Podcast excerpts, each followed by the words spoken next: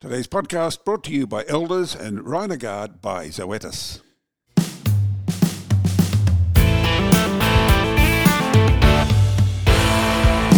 Hello, I'm Kerry Lonergan. Welcome to the Weekly Grill. And it's my pleasure today to speak with a, a major player in a fledgling industry related to the beef business, which is much talked about. Supporters almost Jesuit like in their support, others, though, remain sceptical with many questions. That fledgling industry is the use of asparagopsis, or seaweed, in limiting methane emissions from livestock, with the end game being a reduction in carbon emissions. On the grill today, the CEO of a company called CH4 Global. CH4 Global is one of the big players in the asparagopsis world, and the boss is Dr. Adam Main. Adam, welcome and thanks for your time today on the grill for Beef Central. Yes, good morning and thanks for having me on. Adam, uh, let's tell listeners the structure here. Uh, CH4 Global is a private company, one of a number of licensees from Future Feed. How is this working? What are you licensed to actually do?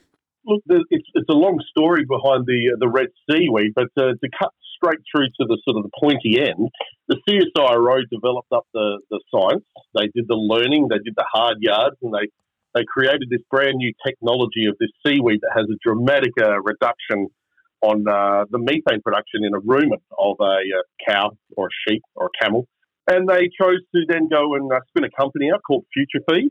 Uh, Future Feed was then tasked on behalf of the CSIRO to license out the use of um, the technology and the ability to make a claim that if you do what it says on the pack and feed the uh, the rumen animal uh, the right dose, you can expect up to a 90% decrease in uh, methane production in that rumen animal. So they uh, had a structured uh, approach to getting people to use the technology and be able to make that claim, and that was through a license arrangement. And the great news for CH4 Global is we were the first. We were the first license uh, or the license holder. And not only that, I mean, that's one achievement, but it was actually the the background work to get to that point. We've had a very long relationship with CSIRO and Future Feed, particularly, and it's one that we've enjoyed um, uh, over the, the last four years. Yeah. So, uh, Rob Kinley, the godfather of Asparagopsis, uh, is someone that I know well and personally, and um, working with the CSIRO on making this technology go from a scientific breakthrough to a commercial reality is something that we've absolutely enjoyed doing uh, along the way with Future Feed. Future Feed has, in fact, the global intellectual property rights for the use of Asparagopsis seaweed as a feed supplement for livestock to lower methane emissions. That's the story, isn't it? Correct, yeah. 100%. So the CSIRO generate amazing research every day, and they are on a path to uh, commercialise um, the findings of, of, people like uh, Dr. Uh, Rob Kinley. And this is their this is their uh, vehicle or their model for getting this uh, amazing technology out to the world. Adam, you have a PhD in marine biology with an extensive background in the salmon industry in particular. It's a long way from fish farming to measuring methane emissions from a bovine. How did you get there? Yeah, the, the salmon industry is amazing for someone uh, like in my position to learn how aquaculture works. So for me, I entered the salmon industry when it was a you know a big uh, contributor to the production, primary production in Tasmania, and it was you know generating a good amount of income, probably about four hundred million dollars for the industry. Ten years later, when I left, it was the largest primary industry sector in Tasmania, and it was bigger than all the other primary industry sectors combined. And it was worth a billion dollars when I left. So the growth in the salmon industry was phenomenal. It was um, something that people should recognise as a success story. It has its um, limitations and its concerns, and, and um, that's another whole podcast.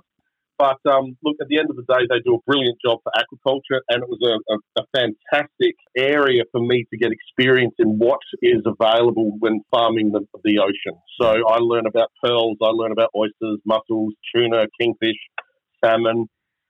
So at some point, you know, you need to move on and try different things. And the seaweed is actually not that different in terms of there's always been a focus in the aquaculture industry to look at how do you balance the nutrients in a system. So if a fish does a poo and that poo has nutrients, how do you take that nutrients out of the sea so that it's not contributing or positively impacting the, the broad area? And one of the things that's been identified for a long time is seaweed. Seaweed sucks up poo or nitrates, phosphates, yep. carbon. Okay. So it's actually a kind of a jump, a, a, a positive jump from learning about those animals that we farm in the ocean that make the nutrients, and now I'm working with the uh, the plants that use those nutrients. Get, let's get to the, the chase here, and it's going to be a long saga story, I can, I can tell you. Uh, but let's start where it starts. Some figures, pretty well known. I think Australian Ag responsible for about 13% of net CO2 emissions in this country, and about 70% of that comes from livestock. Is is that a fair assessment? Yeah, look, it changes daily, but that yeah. sounds about right, mate. Yep. In a perfect world where all the research works perfectly, where the growth process is streamlined to absolute efficiency and the distribution is refined to best possible practice, what is the end game with the benefits of uh, for an industry being locked into the asparagopsis process in a perfect world, if everything worked the way you want it to, what's the benefit? Okay, so first of all, um, the, the one that we speak about the most is the methane reduction. So let's just take that as that's what asparagopsis does. That will allow the animal to operate differently. And when people feed cattle on a feedlot or a dairy, they're not actually feeding the cattle, they're feeding the microbes in the stomach. So our asparagopsis changes the microbes so that the cow absolutely has no impact on their day to day life. The microbes in the fourth gut or the, the rumen are the ones that get changed. So what we have is a cow that's unknown, unknown to the cow. It's now not making methane. It still burps, but it's not burping methane. It still wanders around. It still eats. There's no change to the cow. So that's great. That's number one. So the methane's gone, or it's dramatically reduced, I should say. The next one is the cow now has more energy to hold on to because it's not wasting energy burping out that methane and carbon or the hydrogens and the carbon.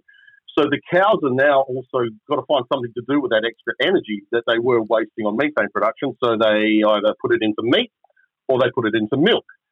Now, there's a lot of research on is it 10%, is it 20%? Look, this is going to be an ongoing thing. How much benefit is there for an F1 versus an F2 Wagyu or a Brahman. You know, that we will learn those those finer details, but there will be a productivity gain, either measured in more milk and meat or better feed conversion ratio, which is the, the foundation of the salmon industry. How do you get a big fish or a big cow and feed them less? So that comes as a result of asparagopsis too. The other one is there's a massive global push at the moment for us to all be better citizens of planet Earth. And by that, it is about making conscious choices in regards to the uh, the products that you consume, and we're seeing tremendous demand, tremendous pressure from Australian markets, from Australian consumers, European, English in particular. Uh, most recently, um, the big companies of the world, Danone, Nestle, Cadbury, all on record saying they will pay a premium for meth- low methane products or inputs or raw materials. The other one is there's a, there's also in the last few years a really big push for wellness, measuring wellness of cattle and sheep. One of the good news things is that asparagopsis does have a positive effect on the uh, not only the energy production or retention of energy that um, is lost to methane, but we're, we're now looking at measuring or putting some metrics around what's the improvement in the wellness for the cow as well. There's, there are some early indications that we um, are, are, following up on uh, better heat stress management, offsetting the use of other things like ionophores. What is the benefit there from a wellness perspective as well from using asparagopsis? So it's not just the methane. It, it, it is a whole package of stuff there to, to look at. Yeah. Uh, just a basic question here. If uh, methane emissions dissipate after 12 months, I think is the is the term. Why are methane emissions from burping cattle a problem? Because there's 1.5 billion of them. So, look, it, there's a lot of debate, and whenever there's a new technology or something new, there's a lot of debate. The debate is on how long does the methane have the effect, but there is no debate on do cows produce methane. Cows do produce methane. 100% full stop, period. Can we, for a whatever period of time, for whatever reduction of what effect it would have had in the environment, if it's uh, so many days or so many years, can we change the system, the cattle system, so that they aren't producing methane in the first place? Change the, the language or the dialogue or the focus of the argument or the, or the investigation on what is the actual impact. What we need to start with is here's a technology that is a natural product. I'll emphasize natural seaweed product, dried and put into the cow's feed at a really small rate, a pinch a day keeps the, the doctor away as such. But um, if we do that, we can significantly have an immediate impact on methane production in ruminant animals. Time for a break. Our guest today, the CEO of CH4 Global, one of the big players in Australia's Asparagopsis business. Breathe easy with Rhinogard, the only single dose intranasal vaccine for control of IBR in your cattle. Get in control of bovine respiratory disease, that's BRD, before it begins. Just deliver a single intranasal spray of Rhinogard for rapid IBR control and add a single dose of Bovishield MH1 for protection against pneumonia. For rapid protection against MHN IBR in your weaners and pre-feedlot cattle, breathe easy with Bovishield and Rhinogard. Available from your local vet today. For over 180 years, Elders has proudly been supporting Australian livestock producers. Elders supports your business across the production cycle with more than 350 livestock agents, access to specialist livestock advice, and auction services. Draw on our established relationships to buy and sell commercial and stud livestock across domestic and international markets. Enjoy Del Credere guaranteed payments when you sell with Elders. Livestock funding also available subject to approval. Elders for Australian agriculture. Welcome back on the grill today. The boss of a company called CH4 Global. Their business is Asparagopsis. Adam, I'll get to what CH4 is uh, specifically doing, but broader industry trials first. Uh, the, the chief positive, I think, is absolutely there's no evidence of any feed safety concerns from beef coming from cattle fed as part of the Asparagopsis uh, trials? None. No. So it, um, I'm encouraged I encourage. So after 10 years in the salmon industry and seeing a lot of um, misrepresentation, um, myths that cycle and get gen- new myths that get generated, I encourage anyone listening to the podcast today, look at the Future Feed website, look at the, um, the CH4 Global website. If you're a science thinking person, you can delve even deeper. So all of the links to scientific papers are there. Meat and Livestock Australia endorsed papers, CSIRO endorsed papers, Long answer short, there is no impact on the cow. The, the key factor about what we're doing here, of course, at the end is the end game. And what about meat taste? There appears to be solid research suggesting little, if any, difference to the taste or the flavour. If there's is there a difference between the two, and and importantly, the no. tenderness of of uh, asparagopsis infused beef is not impacted at all either. It, it, it's it's probably the second most asked question. The first most asked question I get is well, the first one is can I feed it to a politician or my husband because they make a lot of methane or hot eh? air? The second most often question I get asked is about the potential impact and safety. And in part of that is people ask me, does it taste salty or does it taste like seaweed when you eat the beef? Now, I can tell you from my own scientific research by eating this meat, absolutely not. No, look, I'll go back to the, this is a microbe intervention technology. It's not a chemical. It's not a color, a dye, an antibiotic. It is a natural product that is the closest thing to it is the is the barley or the cotton tips or the, the hay that's in there. So its uh, impact is um, absolutely zero in terms of flavour and taste. Now that might upset some people because they might think it's a good idea for it to taste a little bit salty, like your your saltbush um, lamb, for example. But unfortunately, there is no taste uh, effect. no, I'll get to some further, uh, uh, the toughest question later on. But let's get to where you, CH4 Global, uh, what, what you're doing different. Instead of harvesting this um, particular seaweed from the wild, you're actually growing it onshore in ponds. Could you explain that process and why you chose it rather than take it from the wild? Yeah, look, beach cast seaweed is um, Uh, harvesting the seaweed that washes up on the beach, uh, we, I get asked that a lot. Um, do we harvest it off the beach? Do we go out to the wild and harvest it? And the, the short answer is no.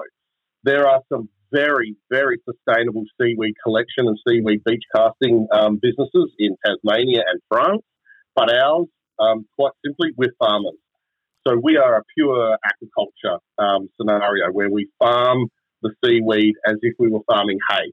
And actually, one of the species, the cold water species, almost identically follows the hay cycle um, for, for oat and hay. So we've got to get the headset that when people think, where's it going to come from?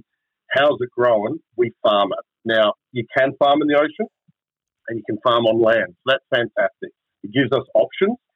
We, as a company, are focusing on the land aspect. It has all the benefits of drawing out of the carbon, the phosphorus, phosphates, and the uh, nitrates out of the ocean because we return any water back to the sea cleaner than when it comes in. But we have a lot more control on land. And it, you can't wake up one day and go and become an asparagus farmer. It takes a bit of work. And that work for us has been invested in the land base. And we're at a point now where we can see that's going to have the lowest cost of goods for us as a company. Right. What is it actually, Adam? Is it a algae that attaches itself to something and then grows? And how saline is the water compared to the ocean? And importantly, how big are your ponds and how much production yep. are you are you planning? Super quick on the life cycle of Asparagopsis. It's an archaic red seaweed. It's old, very, very old, and it's very simple or elegant. I should say elegant. So it doesn't. Um, it's, it's not a fancy new species. So it has relies on some very basic biology to get through life. And one of those things is it has a stage where it grows on rocks and reef and other seaweed plants. But then it also has a stage that's mobile. So it's, it's in between phase. It's teenage phase where it's it's not stuck down. It's out there free floating and finding new grounds, finding new population areas. And it's that one that you can farm uh, in land based ponds. So, yes, in the ocean, you farm the, the parent plant or the big fluffy plant that you see if you put a pair of goggles on. But when you're farming on land, you're farming, a, you're farming another type of the life cycle of this plant. It just so happens that that is very conducive to an aquaculture scenario and it does grow well. And that's how we're going to hit the scale. There'll always be forays into the marine environment as well, and that should never be written off. But I can tell you, CH4 Global's approach is 100% land based. The ponds need to be big. We need to scale. So we started four years ago on Petri dishes, and now we're talking hundreds of thousands of litres per pond. So the scale in three years of sort of really getting into it has gone from, let's say, to be uh, the simplest three litres to 300,000 litres and, and, and bigger. So that happened in three year time frame. It's, it's, a, it's a lot of hard work to get from three litres to 300,000, but um, that's, that's what we've been doing for the last three years. Can you uh, encourage this seaweed growth with supplements, or is it just grow naturally? Yeah, seaweed um, can be tricky as a farming um, crop, but it also can be very much like hay, where it needs, instead of soil, it needs good water, it needs good sun, and it just needs good uh, environment, so temperature. So if you can get the basics right, um, natural seawater gives it everything it needs. So the seawater has all of the nutrients it needs. It has eh, all of the microbiome that float around in the ocean that attach to the seaweed that help them do their processes. So there's something absolutely fantastic about giving it the seawater. Um, but other than that, we just need to keep it uh, happy in climate and then happy in, in life. And it will grow, which is fantastic. So, how often do you harvest and what's the daily take or monthly take in terms of kilos? Coming from 10 years in the salmon industry, and this is something that I'll give them credit for, they realise that they need to be able to harvest salmon year round if they're going to get into the game. If they're going to compete with Norway, Chile, they need to be able to find a way to be able to provide salmon fresh all year round. So I came into this uh, seaweed um, industry thinking, well, that's what I want too. I want to be able to harvest what I need to harvest and supply when I need to supply. And yeah, look, CH4 Global, the team, the biologists, and, and all the scientists um, agree. So the plan for us and the way that we've approached this is this grows throughout the whole year, and we constantly harvest. It's daily harvest to demand um, to supply. Okay, so you dry this Asparagopsis. Is it naturally dried or is it heated in any way? You can do it. It's really interesting because the historical way of drying seaweed is sun drying it. Um, say you're an, uh, an, an, Indonesian seaweed farmer, you dry it on a, on a rack in the sun. Now, that works. Drying in the shade works. Uh, dehydrating works.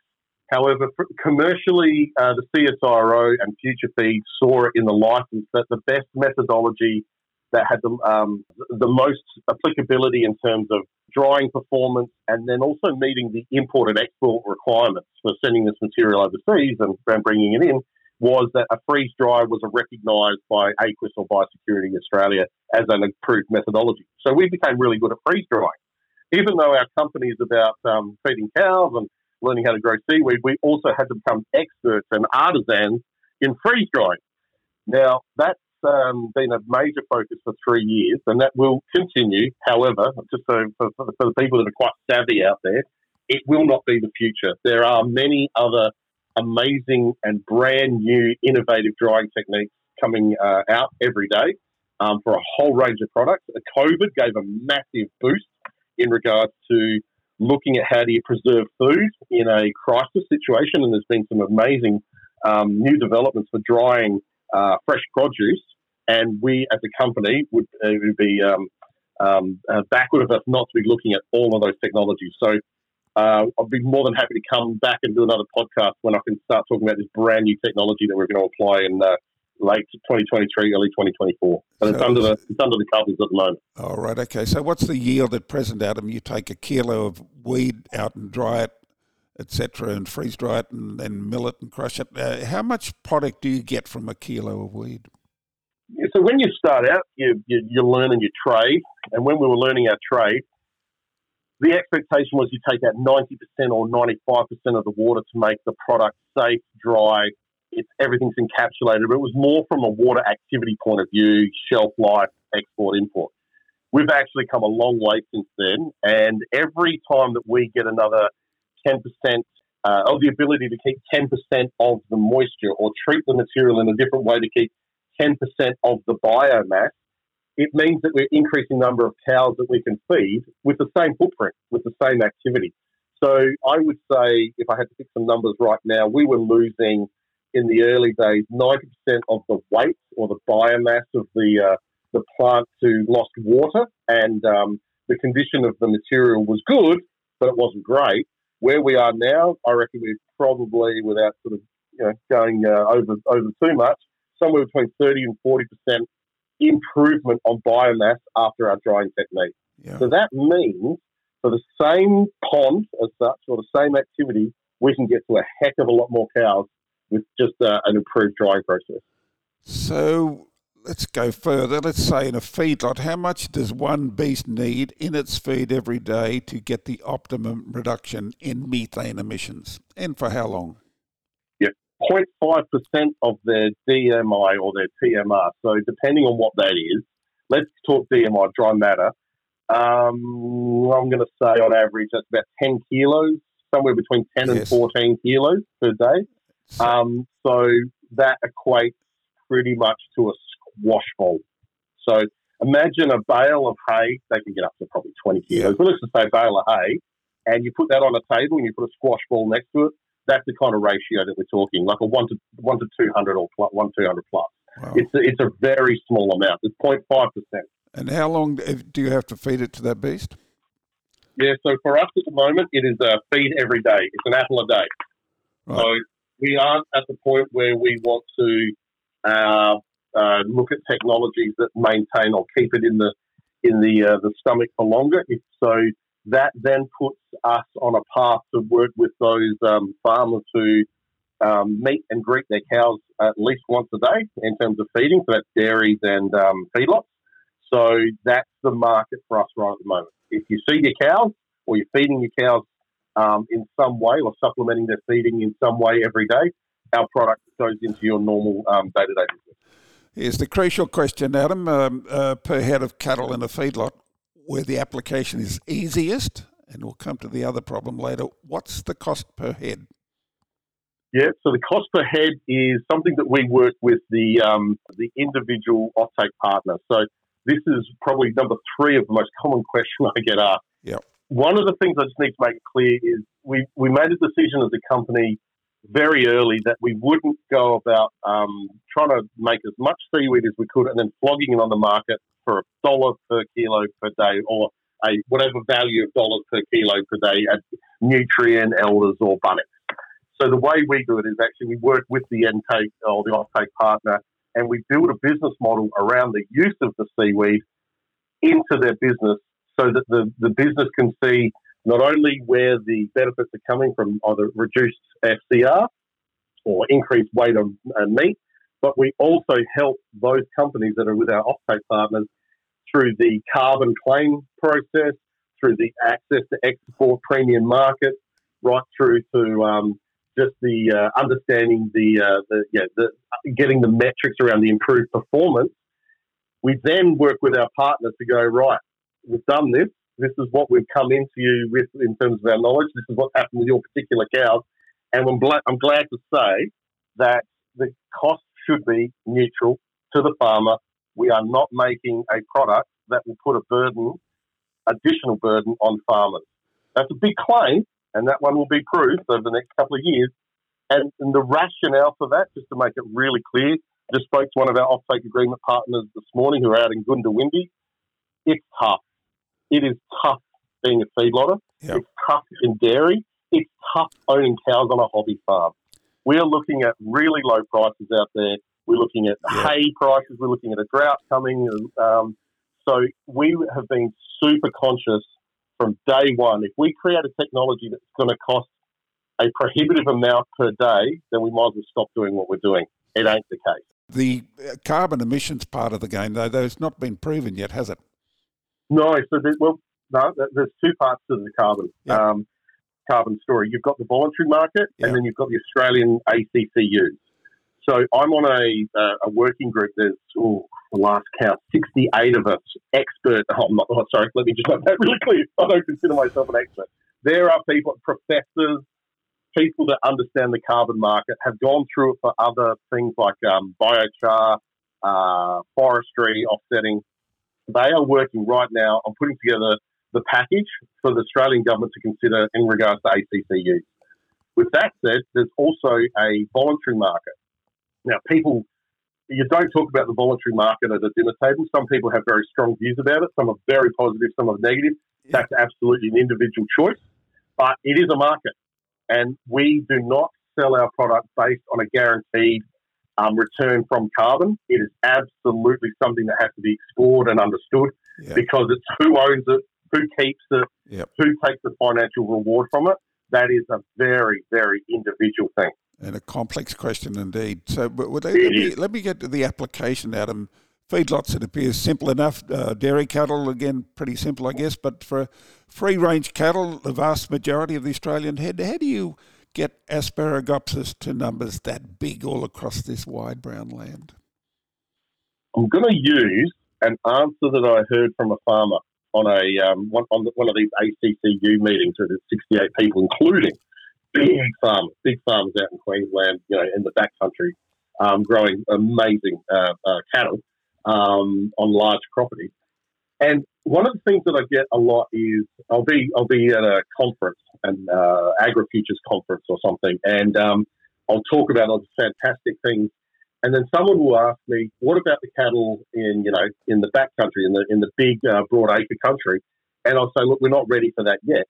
And I swear to God, some people say, "Well, then this technology is no good." I scratch my head. I scratch my head. Throwing out a technology because you don't have an answer and you've only been doing it for five minutes or such, if you know what I'm trying to say, that's not a good mindset to be in. So the best answer I've ever heard was someone got on the, the, the uh, a phone call, 68 people on the call, video call, and the person's like, well, I don't think this is any good because you can't get out there. What are we going to do? I can't see any way that we are, it was a scientist, any way we're going to be able to get this out to broadacre cattle. And a broad or a, a broadacre cattle specialist from Queensland interrupted the person and said, hey, you focus on getting this ACCU thing through. You scientists focus on getting this as the best version of itself. You let us worry about how we'll get it out to the cow. We've been doing that for years.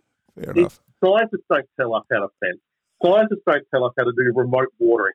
Scientists give us the technology like drones, but they don't go out there and fly them every day to save hundreds of kilometres round trip. You let us worry about that. We'll come up with a way of getting a feeder at a water trough or a Okay. a, uh, a delivery mechanism that works for us. You you just worry about what you've got to worry about, and I love that answer. Okay, fair enough. Now, maybe uh, I've heard of experiments with lickbox, etc., and things like this. Yeah, look, and I'll be honest, it's fantastic. It's exciting to think about all of the options.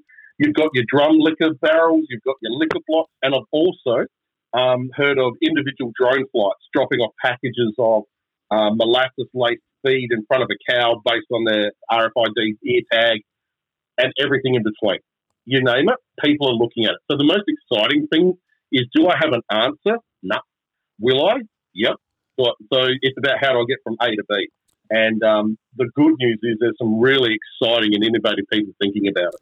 Now, the link between carbon emissions and the application of asparagopsis, is this being examined by the powers that be and how long before it might be signed off? Yeah, it's, it's, it's a process. I would like that process fast tracked, of course, Yeah. in regards to all four things around asparagopsis. But to, to give the uh, the government the credit that um, it is a process, so we understand that, and um, we could complain about it, or we can get on and get the information together to go into the process. So we will um, do that. We will follow the process. There is again, I am by no means the lead in this area. Um, we have people within CH4 Global that are, but we definitely are leaning on these experts, and there's an amazing range of people out there that know this. They know how to put the pressure and the right pressure on. So we will contribute, and CH4 is a willing participant to do whatever we can to allow that process to go as fast as possible. So, what do you want? 18 months, two years, or something like that, or longer? I reckon if you, if if I hear my my expert people that tell me things, it you you, you know this because you've just said those exact. No, it, it's eighteen months to two years, is my understanding. Okay. Now, overall, is it fair to summarise your business? Is the carbon credit alignment and generation the key to the future of the asparagopsis process? No, a major benefit, but So- not key. So will- it will still work and still be cost efficient even without that. No, and this is this is I, I appreciate that question.